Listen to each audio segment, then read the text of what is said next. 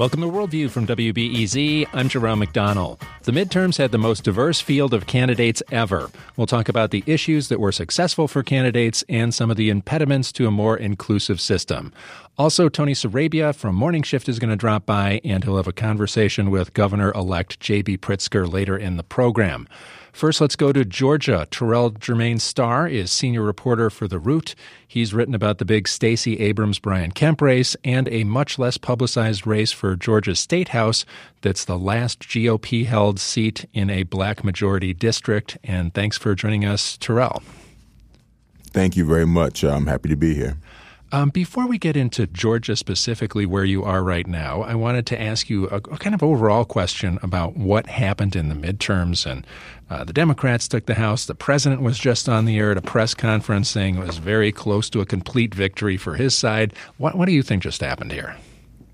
Well, um, what happened was that the House took an opportunity, you know, it has a, a grand opportunity to really uh, push and press the president on a wide range of issues. Um, as we know, many Democrats uh, would like to call for his impeachment, even though uh, Speaker Pelosi uh, has publicly voiced against that. Uh, you saw a record number of women of various ages, uh, particularly black women, who were um, who were elected to the House. So this is a watershed year in that regard. We also uh, saw some very close races in Texas with um, you know the work in, in Ted Cruz. Uh, he was challenged like he was never challenged before, and also in you know in, in, in some local elections statewide. You had Tish James, who became the first African American woman elected statewide as Attorney General. And so I think the main thing from the Democratic side was that you had to, you know, like a watershed moment for black women. But also, uh, what was interesting was that you had two black Republicans who lost. Uh, you had uh, Mia Love out of Utah, and you also had uh, Representative Hurd from uh, you know from the uh, El Paso area, and that the issue with that was that I think what was going on there was as a highly Hispanic community, and I think they really pushed back against Trump, even though Hurd is not necessarily Trump. But overall, uh, what you saw were, were two Americas. You saw one America in which uh, rejected Trump's racism, and you saw one part that um, embraced it. And I can talk about that in, in, in, more detail, but that's what you saw. You definitely saw two Americas, uh, and they're very uh, stark, and there was no in between. Uh, you're there in Georgia, and you were at the Stacey Abrams um, event last night. Uh, she's got an interesting position now. She's down 75,000 votes. She hasn't conceded. She's trying to get into a runoff. Uh, what are her chances? What are, what was the thinking there last night, and and the the thoughts about uh, moving forward here? Well, here's the issue. What makes Georgia unique is that, in, in according to Georgia law, you need more than fifty percent of the vote in order to uh, declare victory technically, uh, Brian Kemp does have that 50%, but there's so many ballots.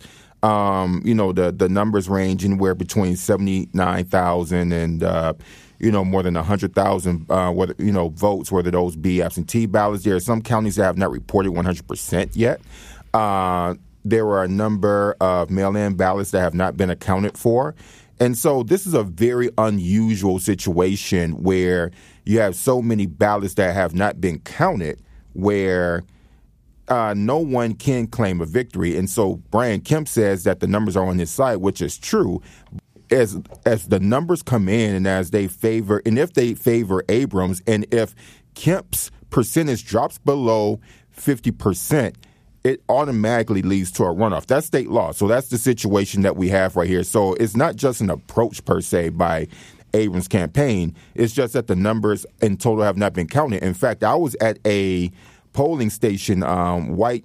I was in uh, Whitman um, pre- uh, precinct in Southwest Georgia, and there were moments where um, it was a combined precinct and you had hundreds of people coming in and the staff was severely overwhelmed. There were only three machines working when there should have been, you know, 10, but they did get eight. And the polling person, uh, the manager told me that they've been, they were severely overwhelmed the whole day. They started at eight o'clock Uh, they worked, you know, through you know ten o'clock last night, and it was the same crew. They asked for relief, uh, and according to the the manager, it never came. And so you have all these issues that are going on here, and so no one knows what's happening. The Abrams campaign on a phone call today said that they are, you know, not really expecting to hear any um, significant updates, perhaps until Tuesday, because you know, um, you know, Monday is a holiday, and so everything's up in the air right now. You know, I was reading an article in the Atlantic, and it said that if this race were in another country, the United States would not declare it free and fair. That Brian Kemp purged so mm-hmm. many people from the voting lists a year ago, and some more yeah. this year. We have the fifty-five thousand that everybody has talked about. And the voting day itself looks to have run so badly in so many places. And I mean, Brian Kemp had had trouble voting himself. Uh, uh, it, and there were places I was reading about five hour long lines and things like that. Um, does Stacey Ab- Abrams have any kind of uh, legal case that this was not a good election? And you know, oh, I mean, absolutely. Listen, I was look I, like I said. There, the, the, the thing about it, and, and it's very fortunate that that we do have a free press where we could document these things. I was at one station for about three and a half hours, and the things that I saw, you know, like overworked staff, and you literally have volunteers working the door. There weren't polling people at, at, like for at least an hour. There was not a polling person at a particular door, you know, at, at, at the door of the station. So yes, I mean, and and at seven o'clock there are simple things. I at, at the station I was at, uh, there were people who would be waiting in line. There were people waiting in line for four hours, and some people maybe because they wanted food. There was barbecue outside and so they stepped in, they stepped out of line to go get barbecue.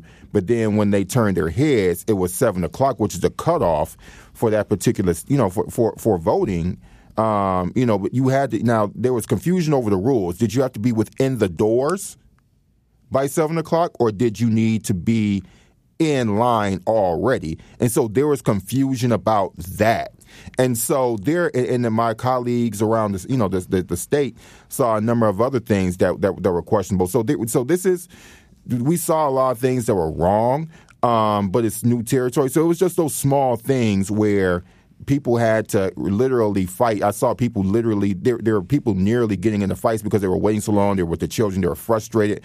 But yeah, I think she, you know, she they they do have the Abrams campaign does have legal counsel. They were on the phone with us uh, this morning, and they are pursuing uh, their options. They said that there are some counties in which uh, that worked well with them, some that wouldn't. They I asked them if they would name those counties where they thought that they uh, were met with. Um, resistance, and um, the campaign manager declined to say which ones. But here's the main issue: you have the Secretary of State, who's also the candidate, yep. and so the candidate, who's also the Secretary of State, has no incentive to release information publicly that would be to his at to his disadvantage, and so. I definitely see this going, you know, being dragged out in, you know, in the course, but primarily because there's so many votes that have yet to be counted and so many votes that can trigger a runoff. So that's where we are. Talking with Terrell Jermaine Starr, senior reporter for The Root. He's written about the Stacey Abrams Brian Kemp race. He was at Stacey Abrams headquarters last night. And you also wrote about a much less publicized, and I want to mention Tony Sarabia is going to be along soon. He's going to drop by and talk with uh, J.B. Pritzker, uh, our governor elect here. But I wanted to talk about the other election you wrote about in Georgia, a much less publicized race for the Georgia State House. It's the right. last GOP seat held by um, in a black majority district, and it's a poor area right. in southwest Georgia. And the candidate there seemed to be doing all the right things that, that winning candidates were doing. She was emphasizing health care and opportunities uh, for people in the district. And she seemed like a, an, an, appealing candidate, but she lost yesterday, and Gerald Green won. Uh, Joyce Barlow was the candidate you you were covering there. Uh, tell us a little about her. Yeah, so I spent the day. I spent about five days in Southwest Georgia, which is the you know Albany area, and went and I traveled throughout the 151st district, and so it's one of those locations where if you go down, uh, you know, a particular road, you know, for 15 minutes, you'll lose your phone signal. And then there are some communities that don't have access to broadband, and people who still use dial-up. So you could go miles upon miles and see nothing but wooded area and and forests and. So you know, so uh, Mrs. Barlow, uh, I spent the day Sunday with her. Um, it, it was one of those places where people according to her and the number of people I spoke to, felt like they were so economically depressed that they did not feel like their votes mattered, did not feel as though anything uh, would change in their situations um, because they spend so much time traveling outside of their counties, you know, an hour away, an hour and a half away to uh, go for a $10 an hour job that doesn't give them access to health care. Uh, the closest um, hospital for is at, at, least 30 minutes away, sometimes 45 minutes or more, depending on how far out, how deep they are in, um, in, in the country towns and where they are. And so that race uh, was one where she, you're right, she did everything she could. But here's the interesting thing about uh, women who are running for public office, particularly black women and women of color. Uh, you know, she actually had to spend a lot of her own money up front in order to uh, for startup costs such as you know getting office space, um, you know, getting the necessary flyers, just registering her name and her website, all these things. And so she really did not get a bulk of her money until the final two weeks. And so she actually um, had to start, you know, she had name ID within the community, but the challenge was in running her own business and also campaigning, she had to galvanize new voters in these small towns who have never been reached. Now and that's actually a lot harder to do in, in cities where again people have access to broadband. People have access to things that we take for granted. And this is happening here in the united states of america. And so much of her challenge was just getting people to know who she was not necessarily because of the fact that she's not in the community because she is but just people's access to you know uh, you know internet and information you know like information and watching television you know and so some of these places you know, um, you know, electricity is challenged. So that's what she was dealing with. Now, even though she lost by a couple thousand points, she did better than I think many people thought that she would because this was the first time where the uh, opponent was really challenged. And so I think the best thing about this race was that it showed people that someone who looked like them could actually run and be competitive. And so in the future, it may encourage more people to run. And that was all based on Stacey Abrams' campaign. Yeah, it's interesting uh, that Gerald Green won his 18th term there in the state legislature when, when yeah. he beat Joyce Barlow. And he's a former Democrat who turned Republican. So he's kind of an interesting yeah. character himself. Um, so. Mm-hmm the um, uh, what does this say to the Democratic Party? Could they be doing more to help candidates from Joyce Barlow all the way up to Stacey Abrams? Oh, oh listen, uh, look, um, I'm, I'm actually going to write about this in the next week or so. One of the first problems, I think one of the main problems, and this is what a number of elected officials have told me off the record. I mean, off, you know, like on the condition of anonymity, is that um, is that they feel that the uh, the National Democratic Convention needs to endorse uh, candidates early on. Um, one of the problems, uh, particularly for women, black women, who are the party's most loyal voters and the most consistent voters uh, in the nation, is that many black uh, elected officials believe that the Democratic Party does not do enough to um, to develop um, women, black women at the local levels. And so, with and, and, and so one example of that, uh, the, the hypocrisy that they would cite is that there is an unofficial rule where the DNC says that they do not get involved in primaries. Yet Tom Perez went to New York City when he went to New York, and he endorsed uh, Governor Andrew Cuomo. Um, you know, during the primary against his progressive, uh, you know, against a progressive opponent, and you know, and Cynthia Nixon. And so many people felt like, particularly progressives, felt like that was a slap in the face. And so there's this, you know, and then also with John Lewis, even, he actually endorsed Ayanna Pressley's um, you know, opponent during the uh, primary, right? And so we all love John Lewis, but a lot of people felt some type of way about that. And so you have one example after another in which black women feel that um, they still, you know, that the party still believes that in order to win, that they must invest early in, like, you know, older white men. So that's the first thing. Uh, the second issue is that the party, uh, I think that it is struggling to realize uh, what their true identity is. And their true identity, according to the people who support them, are, you know, people who are, you know, LGBTQ, uh, minorities, and and and women. Yet they've, you know, many many people argue that the the Democratic Party is still hanging on to this white working voter that is pretty much uh, gone Republican. If you look at the exit polling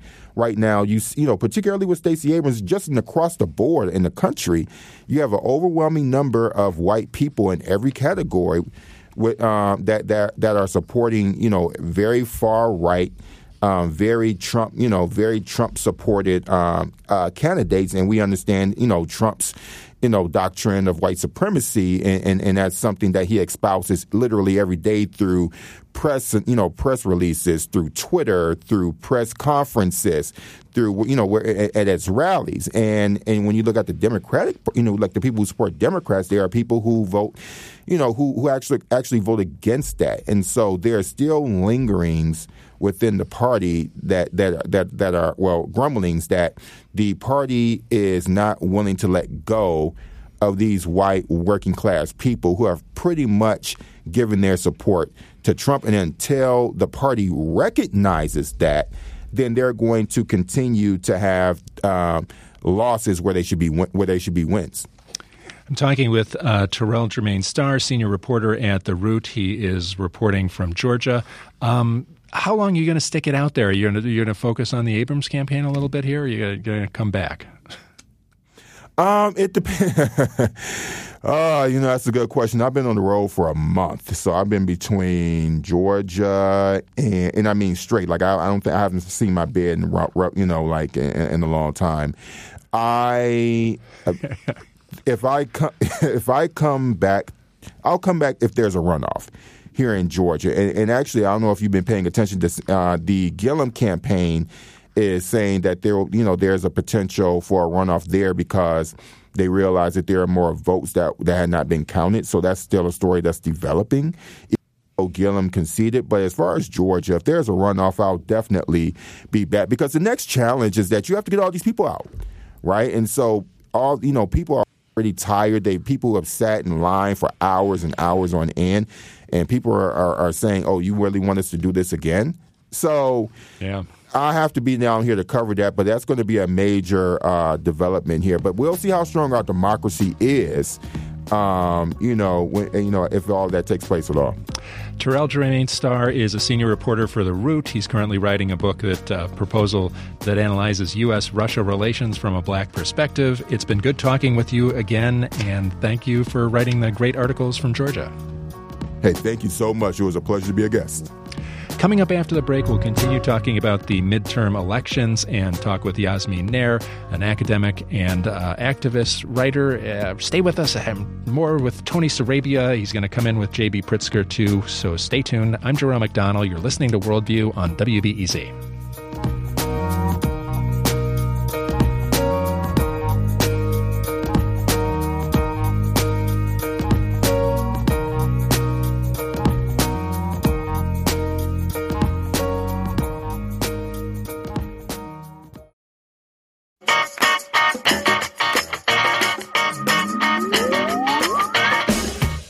This is Worldview on WBEZ. I'm Jerome McDonnell. We're talking about the midterms. They had the most diverse field of candidates ever, and we're talking about the issues that were successful for some of the candidates. And with me is Yasmin Nair, an academic, an activist, a writer at large. Great to see you again, Yasmin. Great to be here. Thank you. Um, I know you've been thinking a bit about uh, what was happening here with this diverse field of candidates.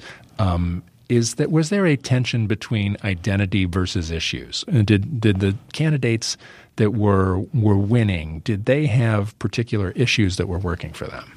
Well, you know, right. I think I was struck by how much of the coverage, especially the progressive left coverage around, especially for instance, black women, Native American women running in various races, was all about the fact that these women would be elected, perhaps in some sense, on, on, account of their identities. And I thought that was so completely misplaced. And I mean, what we're seeing in Georgia, for instance, uh, it, it, it's a, it's a complicated race there, of course, as you just pointed, both of you pointed out just uh, just a few minutes ago, uh, with all the electoral issues going on. But you know, I was struck when someone said something like, um, "Kemp is trying to keep out the, Georgia's first black woman governor," and I thought, no, that's not what's happening. Kemp is trying to keep out the Democrat candidate, and I think the problem we're having right now is when we frame things, when we frame electoral. Ca- uh, electoral campaigns and issues around identity, we lose sight of the fact that people are not actually necessarily going to be voting on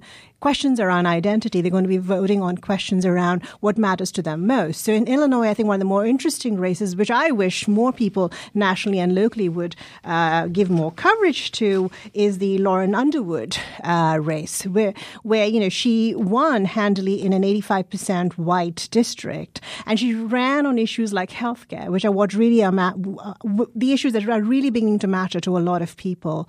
Not beginning to matter, but they have mattered. You know, there are candidates candidates where I don't know anything about them other than their identity. Uh, the, the, guy, the governor who won in Colorado, I, I don't know anything about him, but he's gay. He's the first gay. And that's all that people are talking about. Jared Polis is the first, yes, out out gay uh, governor. I, I, think we've had other gay governors who just haven't been out, but he's the first out gay governor, and I think the LGBTQ press and community are going to hype that up a lot. The problem for me with Jared Polis is, you know, he's okay on a lot of issues, yes, but he's also again a millionaire.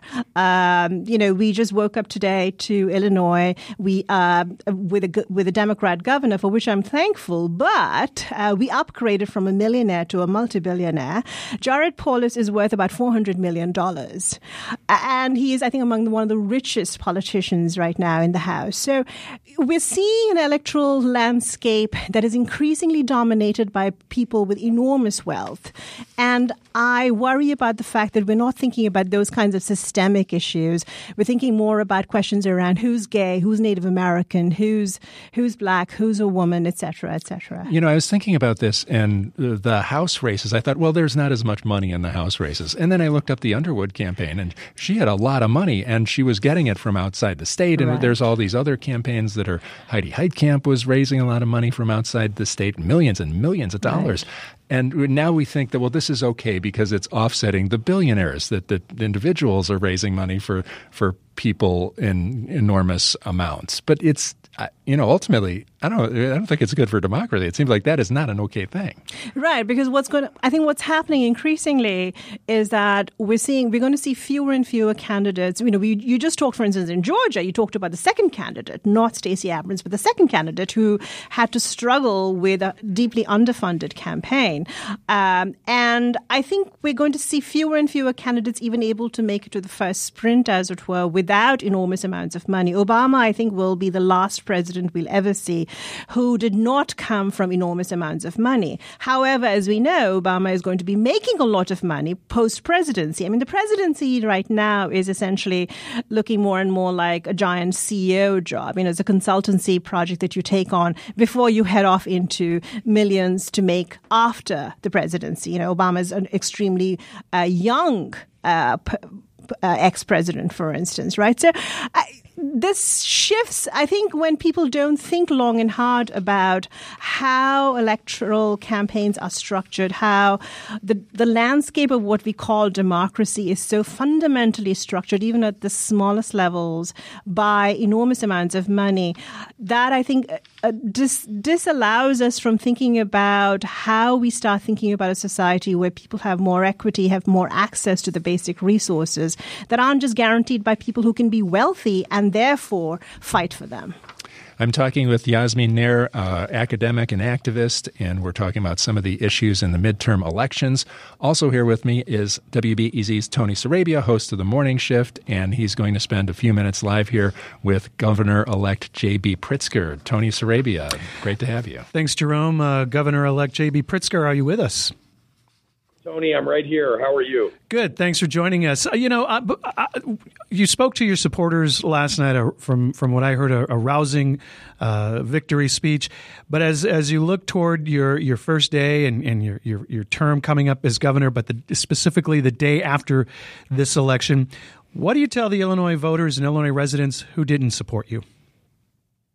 I tell them that I'm going to be a governor for all of Illinois, that I intend to work across the aisle with Republicans and independents and Democrats um, on the priorities that we talked about throughout this campaign, including lowering taxes on the middle class, creating jobs, expanding health care, and investing in education, making sure that uh, kids don't get strapped with debt for the rest of their lives if they want to go to college, and that we've got vocational training and career and technical education available when they graduate from high school.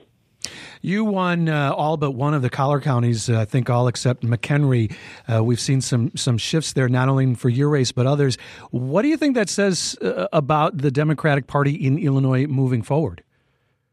Well, I think we're on the upswing. Um, that you know, many of the successes we had last night were uh, historic. Um, we, uh, you may know this, but you know it's been since 1932 that DuPage County went blue for Democrats, and uh, we won Kane County, and that hasn't happened for a gubernatorial candidate since 1912. Peoria County, you know, 1968, uh, Champaign County, 1936. Um, you know, we had some real success, and Democrats won up and down the ticket for county board, for state rep, for state senate, and for U.S. Congress because we put together a campaign that, that where we all work together with a common message that's focused on working families. You know, as as you know, better, better than than most of us, of all of us, uh, this was one of the most expensive governor's races between you and, and outgoing Governor Bruce Rauner. And I know we talked a, a lot uh, about this when you were on last time, but I, I wanted to take it from another angle. With with the amount of money you have, what do you say? To folks who are concerned about the role that, that money played and the role that money continues to play in terms of participatory democracy? Well, I say that, you know, for my entire adult life, I've supported candidates who run for public office, most of whom could not um, self fund a campaign. Um, I believe it's important for people to run for public office who have that inclination, uh, particularly Democrats. And um, you know, and I I have worked hard to help elect a lot of people across the board who um, you know who stand up for democratic values. And truthfully, that is what this campaign has been all about. It's the values that we share as Democrats. It's the you know standing up for working families and the middle class and those striving to get there. Um, it's the values that I was raised on about you know fighting for equality and inclusion and social and economic justice. So we're going to need campaign finance reform in the state of Illinois, and we've got to fight for it on the federal level too. Um, but I'm proud to have run a campaign that helped Democrats get elected up and down the state and up and down the ticket. I want to pivot over to your uh, transition committee. Uh, one of the one of the people that stands out to me is, is someone who held the office that you will be holding uh, in the not too distant future. One of the co-chairs is former Republican Governor uh, Jim Edgar. Uh, by by picking him as a co-chair, what what message are you are you hoping or trying to send to to the voters and to the residents of Illinois? That we're bringing people into our transition that bring real experience in the office and of executive experience uh, and who understand the challenges that we've got, and also that we need to bring back bipartisanship to Springfield, that it's a real priority that we work together across the aisle, Democrats and Republicans, to solve the big problems that face our state. What's your what's your plan for day one? Well, you know, we've got a lot of challenges to meet, uh, but I want you to know that on day one, we're going to begin working on the short, medium, and long term challenges that face hardworking families all across the state. And again, that means um, making sure that we're raising wages, creating jobs, lowering the cost of health care, expanding it to everybody, and uh, making sure that college is truly affordable. Well, Governor elect uh, J.B. Pritzker, I hope to uh, talk to you more in, in depth before the end of the year on the morning shift. In the meantime, I want to thank you so much uh, for joining us. I, I know you have to get going. Thanks so much, Tony. Jerome, back to you. Tony, nice talk, nice having you in, dropping by. Stick around for Global Notes. Your old segment is going to be on in a few minutes. I want to hear more of this conversation you're having with Yasmin. Yasmin Nair is here. She's an academic and activist, and we're talking to her about some of the issues in the midterm election.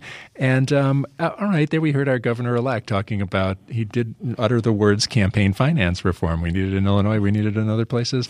Um, do you think that is? Uh, you know, it's it, it, but we've got to work within this system that mm. is, you know, uh, kind of unfair to candidates who want right. to run. Uh, what do you make of that? Well, I mean, he talked about supporting uh, candidates who didn't have as much money, and I, you know, and I remember thinking, well, yeah, democracy as philanthropy is really not the way to go. Um, the other issue I want to raise is the hyper intense focus we have had, especially I think post Trump, upon the quote unquote democratic process and the electoral process, and I want to start to ask people to start thinking about how to initiate change and create a better civil society, as it were, without being so completely invested in the idea that only electoral campaigns and only electoral politics can do that. So I think, for instance, I think we, you know, I'm thinking here about questions questions that really affect us on extremely local ways, in really local, not just local races, but local issues. So I'm thinking here, for instance, about the fact that uh, cities like Chicago, New York, San Francisco, but also not urban areas necessarily, are all beset by a massive amount kind of housing crisis, right? And the housing crisis, I think, in this country takes uh, takes two different forms. One is this issue of home ownership, quote unquote, which everybody everybody focuses on, especially candidates, right? As everyone says, my aim here, you know, the average candidate will say, my aim here is to bring home ownership to middle class Americans. That's what I want to do. I want to expand home ownership. But in places like Chicago and in many other places that are not necessarily, you know, quote unquote cities or urban areas, the issue should not be home ownership. The issue should be housing as a fundamental right. And that might involve, for instance, the state, local government stepping in and ensuring that residents have access to decent housing. In San Francisco, um, they had uh, a proposition around rent control, which was defeated. And that's really unfortunate. We need things like rent control, not just in urban areas, but across the board. We need to have ways in which people can access things like housing without having to depend on the concept of home ownership, which really doesn't do much more than really extend the stranglehold of the banking industry upon us. It's interesting. The um, the whole uh, idea about rights is something that we talk about now as healthcare as a right is something that wasn't talked about at all 20 years ago, but it, it needs to be it, you could broaden it out to to housing, and housing as a right is something that we we could talk about so that we don't have you know things like people running up gigantic um, housing debts, uh, getting into housing debts and, and, situations they they shouldn't be in. You're either um, you're either a renter or something in a in a, a tight spot, or you're or you've got to buy some gigantic place. Right. And if you're a renter, you know, one things that people often say about renters is that, well, they don't really have loyalty to their neighborhoods because they're just renters and they move around. Well, renters have to do that because they have to keep moving from place to place as they keep getting priced out of their neighborhoods, right? So if we're going to talk about, again, a larger civic society, we're going to talk about how to build stronger communities and neighborhoods, then ensuring that people can stay and have roots in their communities is one way of doing that. And one way of doing that is to not demand that, for instance, a 22 year old plunk down a massive, adv- you know, what do they call it? a mortgage. I don't, uh, I'm not a homeowner, as you can tell. I'm struggling to find the right terms to plunk down, you know, um, enough money to raise money for, to, to buy a condo in a place like, say, Hyde Park, where I live. Uh, that's, that's simply not, I don't think that's the way we want to go. But that is, unfortunately, I think that is exactly the kind of rhetoric and strategy strategy that most candidates uh, are aiming for these days. Do you think that this election nudged the changed the needle at all for marginalized communities, whether it's um, women, the poor? Uh, is there any more opportunity for people who need health care? Is there uh, did did this work for the people uh, who need help? I think it did in the sense that it got certain. I think we have seen candidates who have campaigned on issues like healthcare. Um, but I don't see a general, you know, they were expecting a massive blue wave, for instance, and what I see is more of a blue slush, really. So I'm not, and I think that Democrats in particular haven't quite um, haven't quite recognized the fact that they cannot sit complacently on the idea that simply an anti-Trump backlash will ensure uh, the kinds of electoral results they might want. And I say this as someone who's not invested in electoral politics. On the other hand, I am very glad that we have a Democrat governor. I'm very glad that Wisconsin ousted Scott Walker, for instance. So, so I understand the need for those kinds of electoral changes. And I think that's what we need to see more of, for instance, in 2020. I don't know if we're actually going to get there because I see Democrats being extraordinarily complacent right now. For instance, I'm hearing, well, even if we lost Democratic, you know, races here and there, it's great that they were so close. No, a lost election is a lost election. You know, we really need to keep our eyes on how to actually score decisive wins, not just demographic wins. Exactly. It seems like exactly. we're, we're, you, people are looking at the losses uh, that Democrats suffered in Florida and say, well, maybe next time they're Right. they're really close, and next time the demographics are going to go in our the, the Democrats. No, I mean, direction. next time, you know, a major manufacturer in this district could leave. And you would have a completely different set of circumstances uh, and a different electoral result. Um, so, uh, do you have any advice for people? Do you have any advice about how we should uh, approach uh, our coming electoral politics?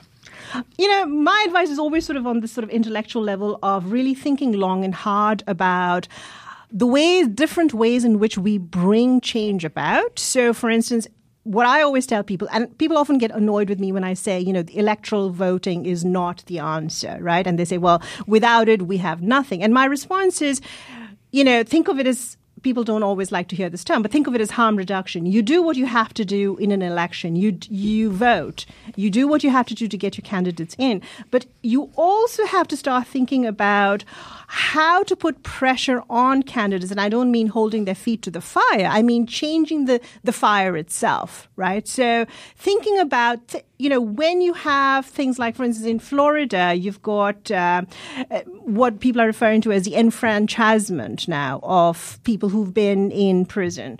But the problem is that actually doesn't include sex offenders and doesn't include murderers, right? So for me, when I look at something like that, I think, well, on the one hand, yes, it's a gain for many, many, many people. I'm glad to see that. But intellectually, conceptually, in terms of what I think of as a better world, I have to ask what, on what conditions are we excluding very specific kinds of quote unquote criminals, for instance? Yasmin Nair, uh, thanks a lot for joining us and talking about your perspective on the midterm elections. Yasmin Nair is a writer, academic, and activist, and it's great to see you again, and we'll talk soon. Great to be here. Thank you so much, Sharon. Coming up after the break, we're going to have global notes. We'll uh, get out of the politics and get into some great international music. Catalina Maria Johnson is just back from the World Music uh, Festival, and we'll we'll talk with her about Womex. I'm Jerome McDonnell. You're listening to Worldview on WBEZ.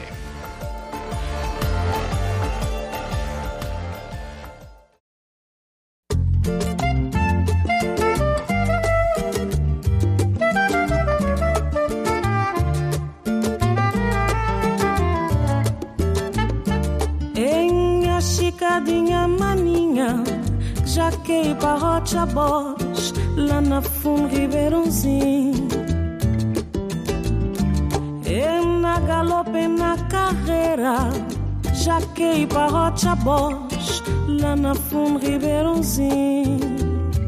Oi, mãe, quando chega lá na ribeira, um pensar que era um canhota, era amor de um anjinho.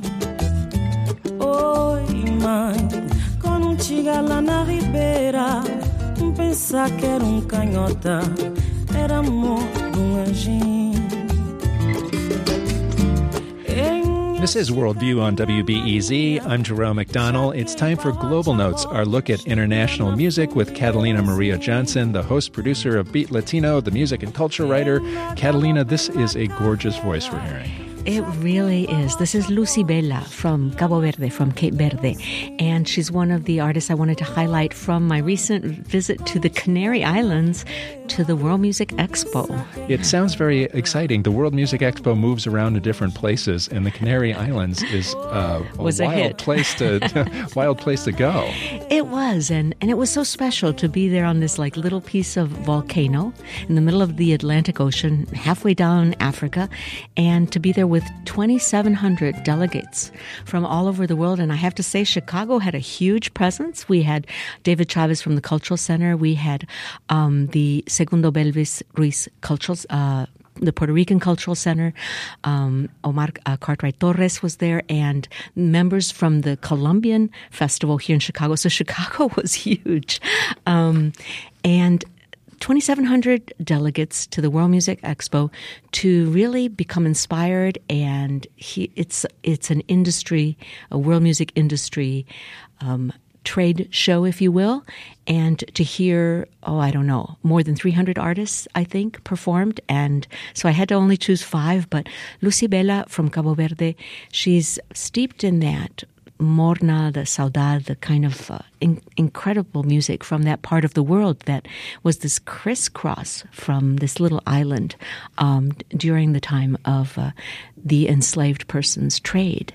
Her her voice is just so uh, beautiful. She has range and depth. It's beautiful. It is, and the the beauty of like a really accomplished and ta- talented artist like Lucibela is how, um, it's just how they, how she does it so effortlessly. Like it was truly effortless grace, no strain, no stress, and just the perfection of the rhythm. So Lucibela was one of my favorite artists. Let's hear from another one. Okay, we're going to Algeria and France, and this is where Rai, the music of Algeria, just gets really funky, rocked out.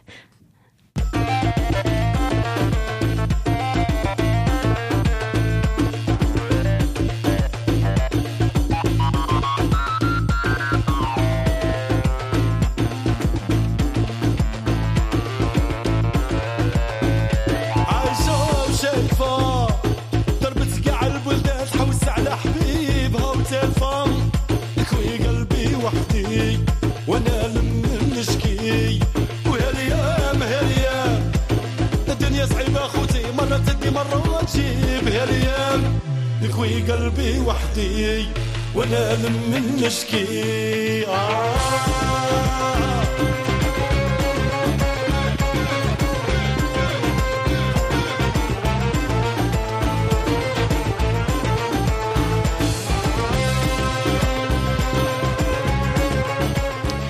Rai music is so uh, appealing. The beat, the sounds, the, the I love the way that he's distorting there, and that's good. Well, and its uh, its original like kind of heyday was in the '80s, and I, I have to say the '80s in Algeria were better musically than the '80s in the USA.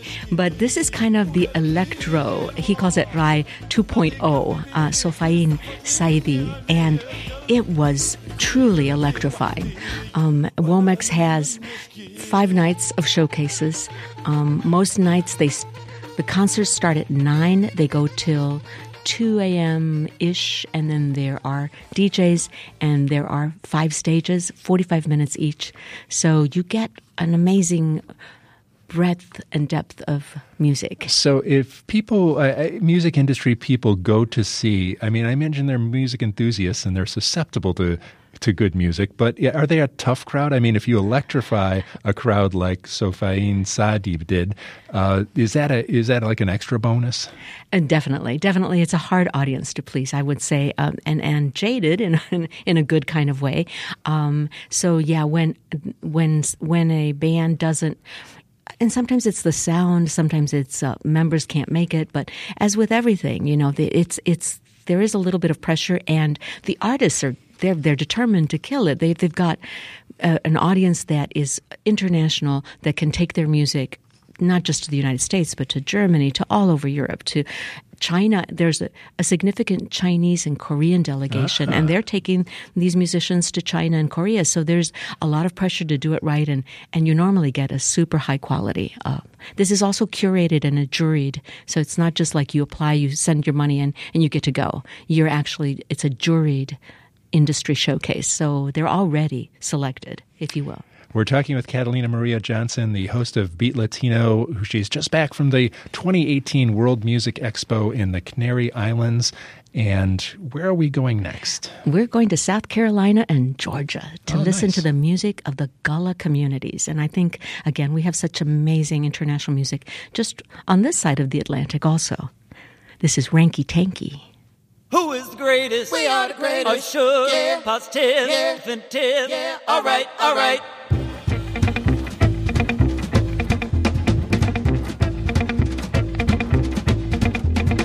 Old lady come from Bosta, had two hands and a rooster. Rooster died, the old lady cried, that's no need eggs like she used to. Old lady come from Bosta, had two hands and a rooster. Rooster died, the old lady cried, that's no need eggs like she used to.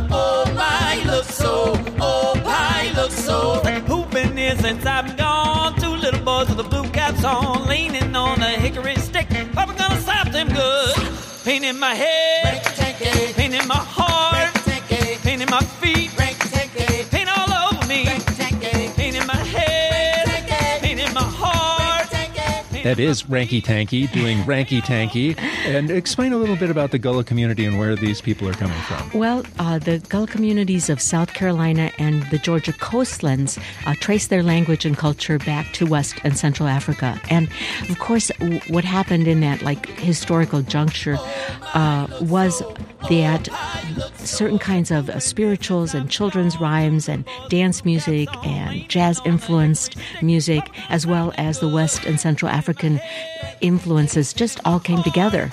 And it's it's it's like the kind of things that you, uh, of course, you remember.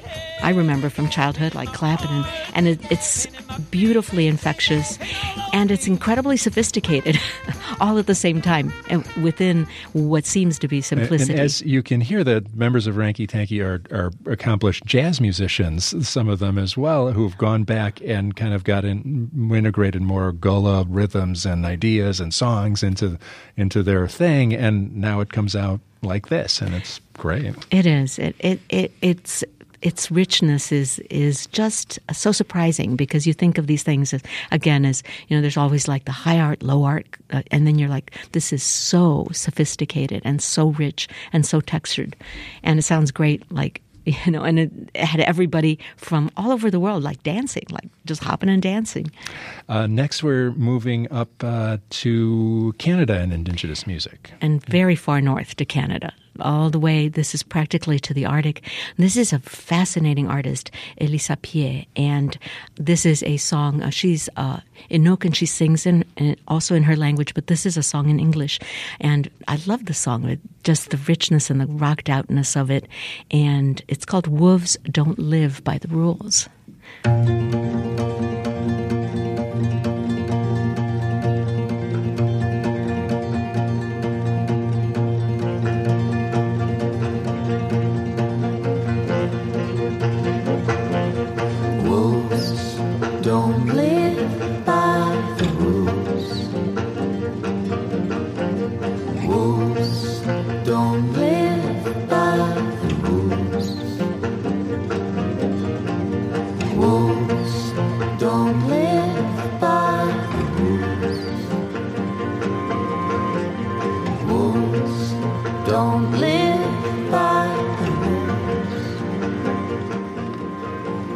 That's Elisapie, and she's doing her song uh, Wolves Don't Live by the Rules. And um, we're just getting a little snippet of it there. I watched the video, which was very good online and has to do with the uh, what life is like for Inuit communities now and uh, kind of in the recent past. And it's very interesting. Well, she's also a fil- she's also a filmmaker, so definitely um, she knows visual art.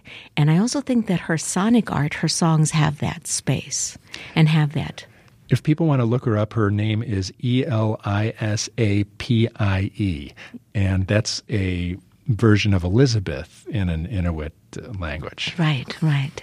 Elizabeth Isaac. Um, well, we're just about out of time, and there's so much more to Womex, I'm sure. And w- what would you like to end on here? I want to end on the Garifuna Collective, and I want to say that this was the last show of the last five days.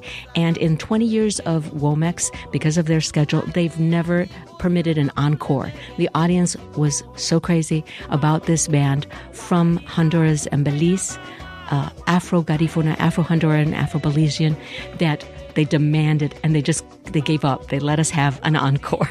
This is the Garifuna Collective at Womex. I'm Jerome McDonnell. You've been listening to Worldview on WBEZ.